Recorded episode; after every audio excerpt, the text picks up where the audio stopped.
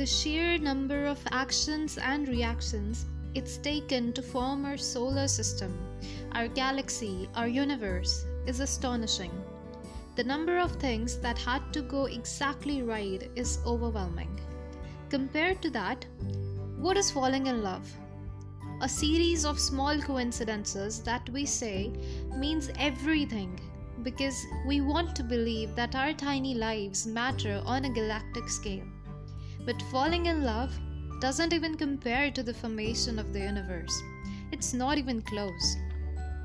This is an excerpt from one of my favorite novels, The Sun is Also a Star by Nicola Yoon. Hello and welcome to my podcast, Everything Plus Everything.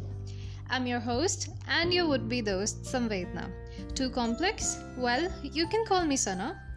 Besides always being seen with a book in my hand of I'm a dentist in the making who loves literature, poetry, art, gazing at stars, traveling, and literally everything plus everything. I'm a book reviewer as well, and like a majority of readers out there, I aspire to be an author someday. So apparently, you can call me a star obsessed poetic soul trapped in the age of Netflix and chill. No offense, Netflix, I still adore you. Apart from this teeny tiny intro, I wanted to tell you guys that this podcast will be so many things from books to poetry, from ideas to my own personal experiences, from storytellings to writings, and maybe even writing tips. You're signing up for a roller coaster ride.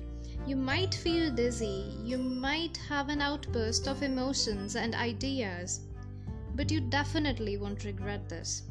Instead, you'll come back for more. Oh, uh, and I've almost Oh, and I almost forgot to mention, you can also find me at Everything Plus Everything on Instagram. Thank you for listening, and I'll see you on my next episode. Bye bye.